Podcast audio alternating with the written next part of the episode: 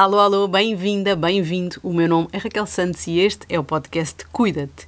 E hoje vou falar de um tema que foi votado por vocês, pela maioria de vocês, uh, no meu Instagram, que é o ego visto pela perspectiva da psicologia e pela perspectiva da espiritualidade. Falamos tanto em ego, vê-se tantas coisas a falarem sobre ego e de que forma é que então a psicologia tem aqui este conceito de ego, como é que a espiritualidade vê este conceito de ego, se as duas têm alguma coisa a ver, se não têm nada a ver, como é que nós podemos pensar sobre o ego.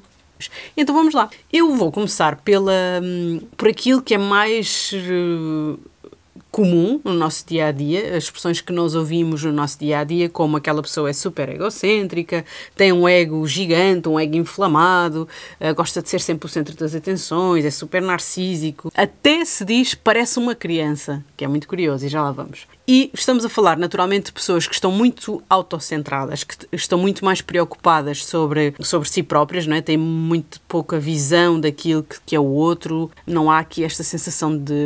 não há muito esta empatia, o ver o outro, perceber de, de que forma é que impacto no outro. Não gostam de sombra, não é? Gostam de ser aqui o centro das atenções. Eu gosto que olhem para mim, eu gosto de chegar e toda a gente reparar, eu gosto que as conversas parem e se mobilizem à minha volta. Portanto, há aqui este tipo de pensamento e nós identificamos muito muito isto no outro. São pessoas que gostam da validação excessiva do outro, de alguma talvez até aqui de uma idolatração, não é? De sentirem de facto que são melhores, que são mais poderosas, e é isto que nós temos na nossa cabeça de ego.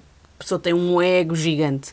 Quando falamos em, muitas vezes dizemos, parece uma criança, aquelas crianças que fazem birra e tem que ser tudo como eu quero e porque eu quero e eu quero agora e tem que ser desta cor, tem que ser esta roupa. Estamos a falar normalmente aqui de crianças entre os 13 e os 6 anos, que naturalmente ainda estão no processo de maturação uh, de algumas competências sociais, morais e cognitivas e nesta fase dos 3 aos 6 anos, sensivelmente, mais um bocadinho, menos um bocadinho, que estão muito autocentradas e, portanto, aquilo que é mais importante é a sua visão sobre o mundo, é aquilo que elas querem, é como é que as suas necessidades vão ser satisfeitas e, portanto, eu é que sou o centro do mundo, a cabeça de uma criança funciona mais ou menos neste, neste molde, molde e até porque, efetivamente, os pais estão muito disponíveis para aquela criança, não é? Portanto, também há aqui um bocadinho esta sensação de, claro, então as pessoas fazem a comida para mim, uh, brincam comigo, portanto, aqui eu sou importante. E claro que é, e, e ainda bem que nós fazemos as crianças sentirem-se desta maneira. E, naturalmente, com a educação, vamos fazendo também que elas sintam que hum,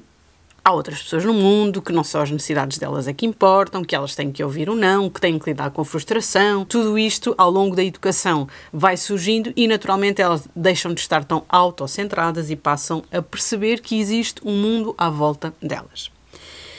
E então vamos aqui ao conceito de ego na perspectiva da psicologia.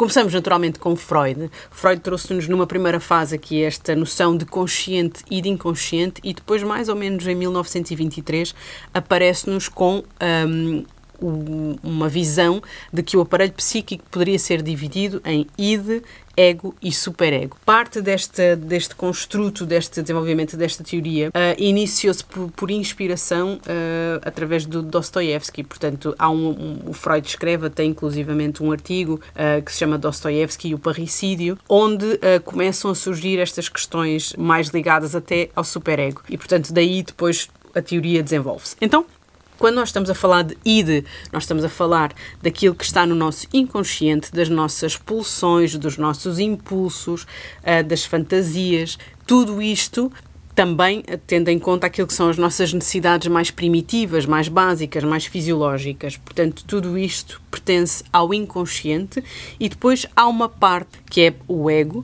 que vai no fundo trazer aquelas pulsões, aquelas fantasias, de uma forma mais estruturada à realidade. O ego pega nesses impulsos que estão ligados ao, ao princípio do prazer e trá-los para a luz do princípio da realidade. Ou seja, a função do ego é eu realizar aquilo que são as minhas pulsões, as minhas, os impulsos, as minhas fantasias, as minhas vontades, de forma a que seja socialmente aceite e adaptativo. O superego tem a função da moralidade, ou seja, o superego vai fazer-nos aqui um policiamento do que aquilo que é moral ou não para eu fazer. Sendo que estes padrões de, de moralidade naturalmente são adquiridos no meio em que estamos inseridos, não é? Portanto, tem muito a ver com aqui no, do contexto, não é? Onde é que nós estamos inseridos e como é que isso impacta no desenvolvimento de valores morais em nós uma frase que ilustra bem aqui a função do ego, de Freud também, em que ele diz o ego representa o que chamamos de razão e sanidade, em contraste com o id que contém as paixões. Então nós começamos já a perceber aqui no conceito de psicologia que o ego é algo que é importante, que é algo que é estrutural. Nós precisamos do ego para estar a viver uma vida adequada e estruturada primeira nota já aqui sobre esta questão do ego. O ego tem uma função positiva naquilo que é o desenvolvimento e o que é a nossa estrutura uh, psíquica e emocional. Foram vários os autores que se debruçaram também, naturalmente, sobre estas questões do ego uh, e qual a função que o ego tinha para nós e como é que se desenvolvia. Sugiro-vos que leiam, se tiverem interesse sobre este, sobre este assunto, que leiam também uh, a visão da Melanie Klein, do Winnicott, uh, da própria Anna Freud. Portanto, todos eles foram desenvolvendo vários conceitos aqui ligados ao ego. E vou trazer-vos aqui duas visões que eu considero importantes para depois entrarmos na parte da, do ego, na visão eh, mais espiritual. O Lacan rejeitava a tendência de se considerar o ego como uma força dominante da estrutura psíquica, ou seja, ele não acreditava que fosse o ego que tivesse a dominar esta estrutura uh, psíquica. O que ele dizia é que a impotência do eu frente ao inconsciente é que era hum, a força maior, a força dominante ok? Portanto, o, face ao inconsciente, o eu não conseguir controlar o inconsciente seria a força dominante da estrutura psíquica de uma pessoa.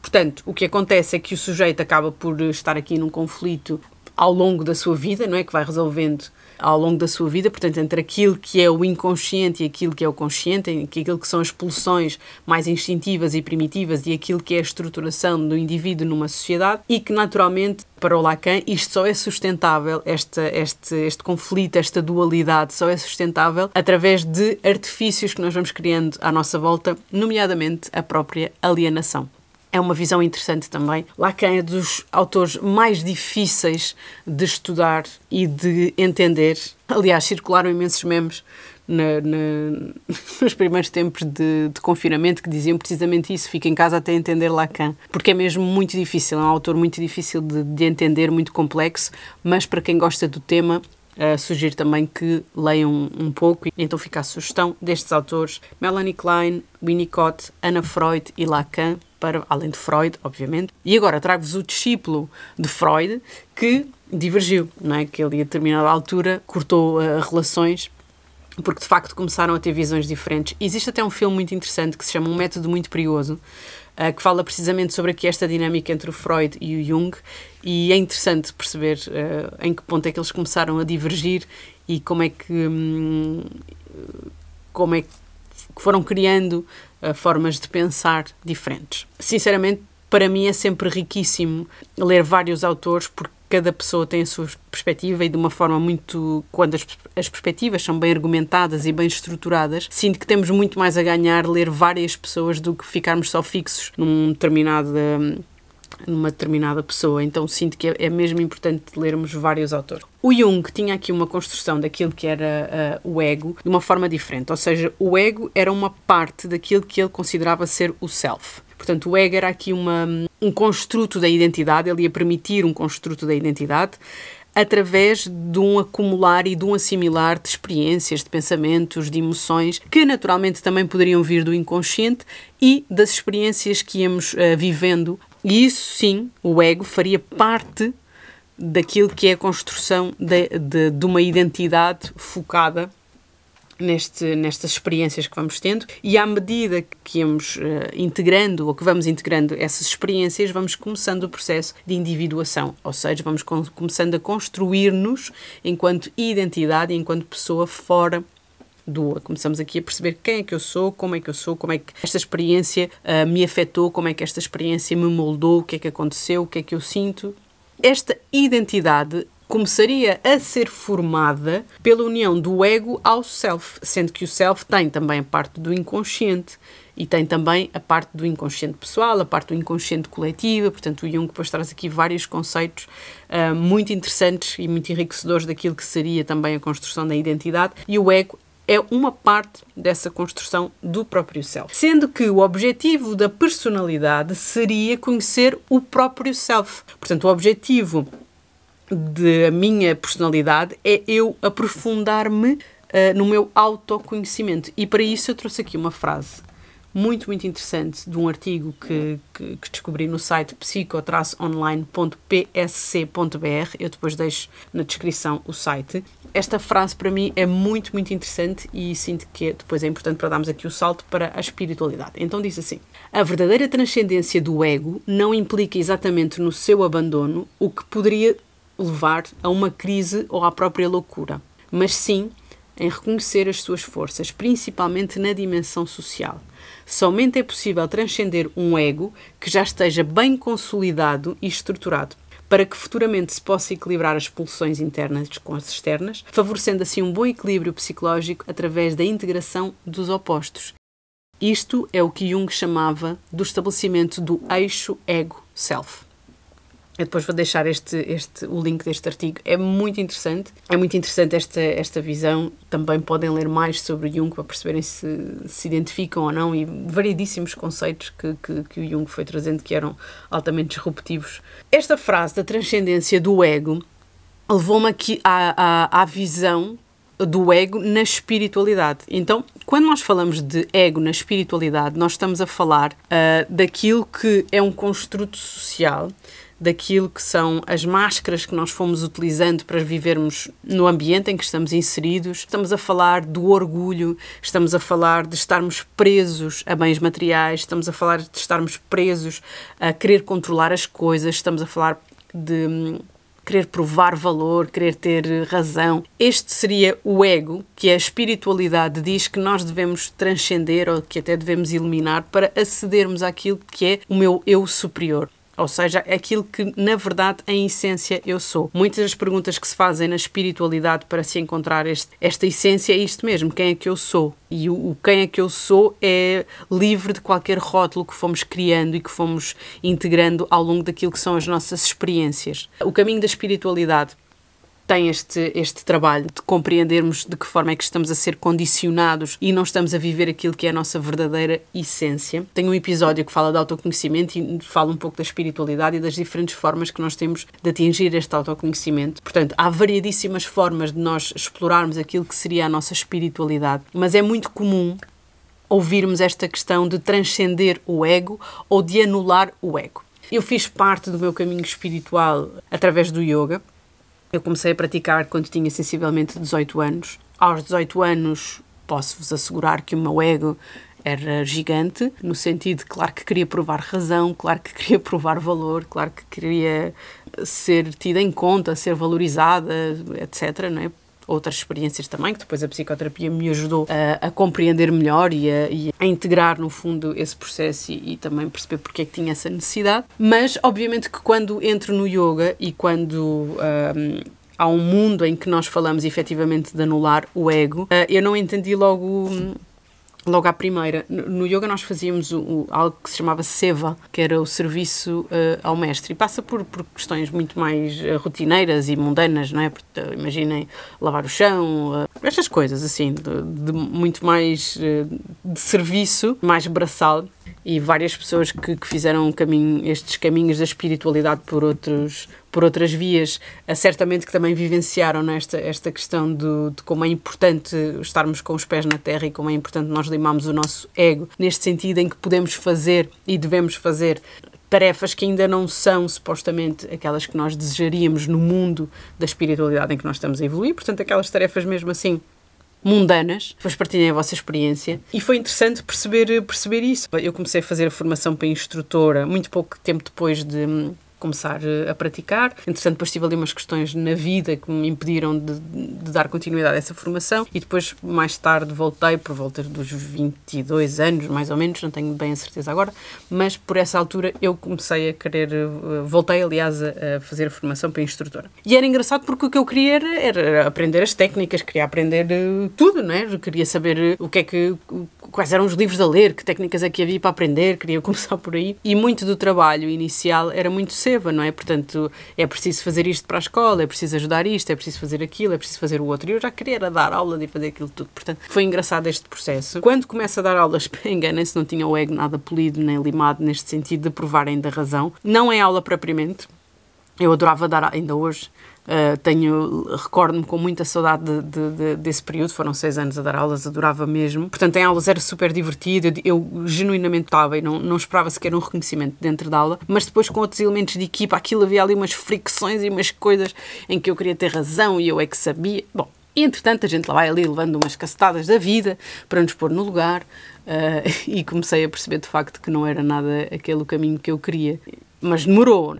Só que o que acontece também neste mundo é que muitas vezes este anular o ego não é propriamente para a pessoa ou se tornar mais humilde, ou para ouvir mais o outro, ou para permitir a entrega, a auto-entrega, confiar nas coisas, não, não querer controlar as coisas. Portanto, esta seria a parte bonita de limar aqui estas questões uh, mais egóicas, através do caminho, naturalmente, da espiritualidade. Mas o que acontece que acontece muitas vezes em vários mundos deste, deste desenvolvimento espiritual, as pessoas utilizam este anular de ego para, de alguma forma, moldar a personalidade do outro para que seja mais conveniente. O que é que eu quero dizer com isto? Ai meu Deus, já me vou pôr por caminhos apertados, mas vamos lá.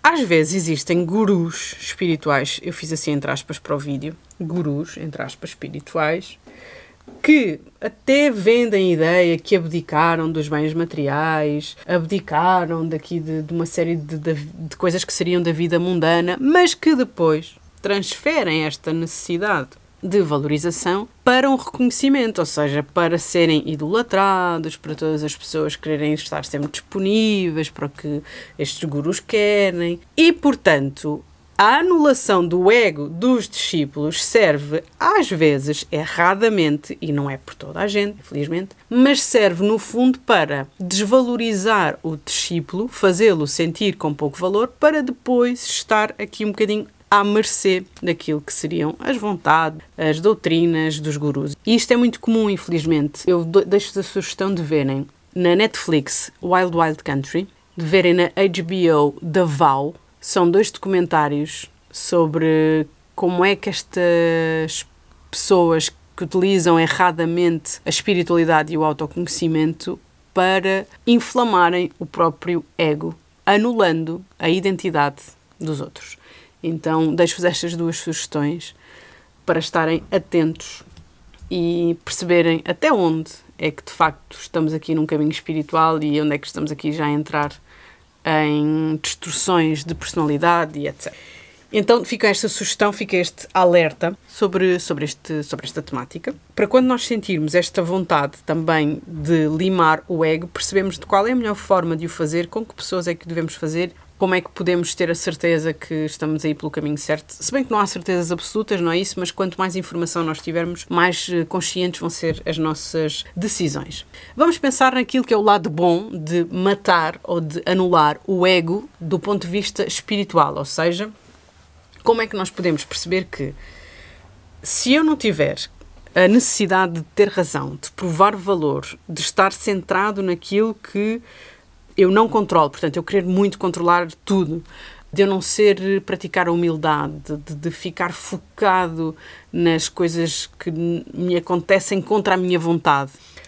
O lado bom de, de, anularmos esta necessidade é precisamente este: é eu confiar e entregar-me àquilo que é a vida, àquilo que são as coisas que, que fogem absolutamente ao meu controle, e portanto a única coisa que eu tenho é a responsabilidade de me posicionar nessas coisas. Quando eu perco também a necessidade de aprovação, que os outros me reconheçam, eu deixo de fazer coisas que não têm a ver comigo. Muitas vezes, para termos uh, a valorização do outro, acabamos por embarcar aqui em caminhos que não têm nada a ver connosco, só porque alguém nos vai dar aquela palmadinha nas costas e dizer: Olha, boa, uh, boa escolha, boa decisão.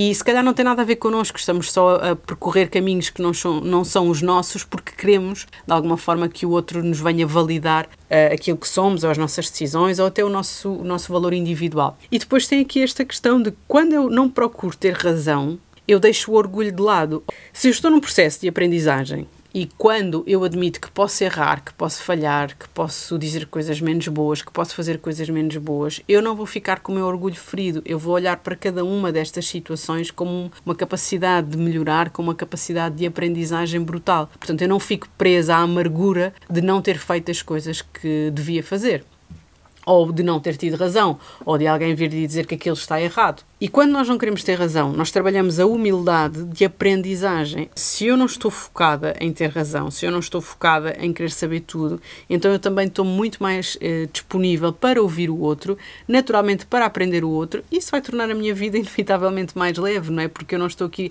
a medir forças, eu não quero eh, estar em bicos de pés em relação a alguém, eu só quero estar tranquila, só quero viver a minha vida eh, com serenidade, com a aceitação das minhas falhas. Esta questão de quem quiser valorizar, valoriza. Quem não quiser, tudo bem na mesma, não tem que valorizar. Eu não tenho que entrar numa espécie de competição com o outro, eu tenho que só viver a minha verdade. E naturalmente, quando nós limamos estas arestas do ego da parte negativa egoica do ego ligado à espiritualidade, quando eu diluo isto tudo, então eu consigo estar muito mais perto daquilo que é a minha verdadeira identidade, daquilo que é o meu verdadeiro self, daquilo que eu sou. Porque eu não estou preocupada em provar mais nada a ninguém, eu só estou preocupada em viver para lá chegar. Então, sensivelmente, há cinco anos eu entrei em contacto com o Human Design através de um amigo que me falou do que, é que era o Human Design. O Human Design é basicamente uma ferramenta de autoconhecimento que contém nela própria vários, eh, várias áreas. E eu fiquei super curiosa, estava numa fase da vida que estava mesmo na merda, que só fazia decisões para provar valor,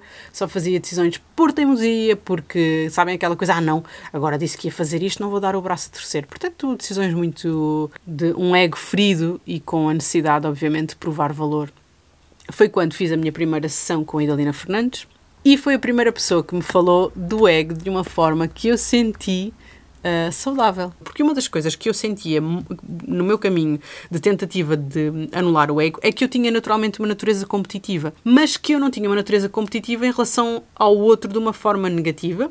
Eu queria efetivamente, e quero ainda e gosto, de, de fazer as coisas bem, de saber que estou a fazer as coisas bem, não para o outro, mas para mim. Foi a primeira vez que eu tive contacto com uma visão daquilo que dentro do Human Design é o, o, a visão do ego e para mim foi muito, muito, muito produtiva. E então, basicamente, no caso, que o Human Design é uma coisa muito específica para cada pessoa e depois quem tiver interesse eu deixo aqui também no, no na, na, na, descrição. Mas é cada pessoa, a visão é, é mesmo única, cada pessoa é única. Portanto, no meu caso, de eu gostar de fazer bem as coisas e disso ser uma energia competitiva para mim, de mim para mim, estava tudo certo. E que eu iria encontrar uma serenidade enorme quando começasse a perceber que podia aceder a esta energia de competitividade de mim para mim e que o ego me iria servir como willpower, esta vontade que eu tenho de fazer bem as coisas, iria iria potenciar as decisões que eu ia tomar pelos motivos certos. Basicamente, quando nós conseguimos estar a viver uma vida em que não temos necessidade de provar absolutamente o nosso valor, nem a nós próprios, nem aos outros,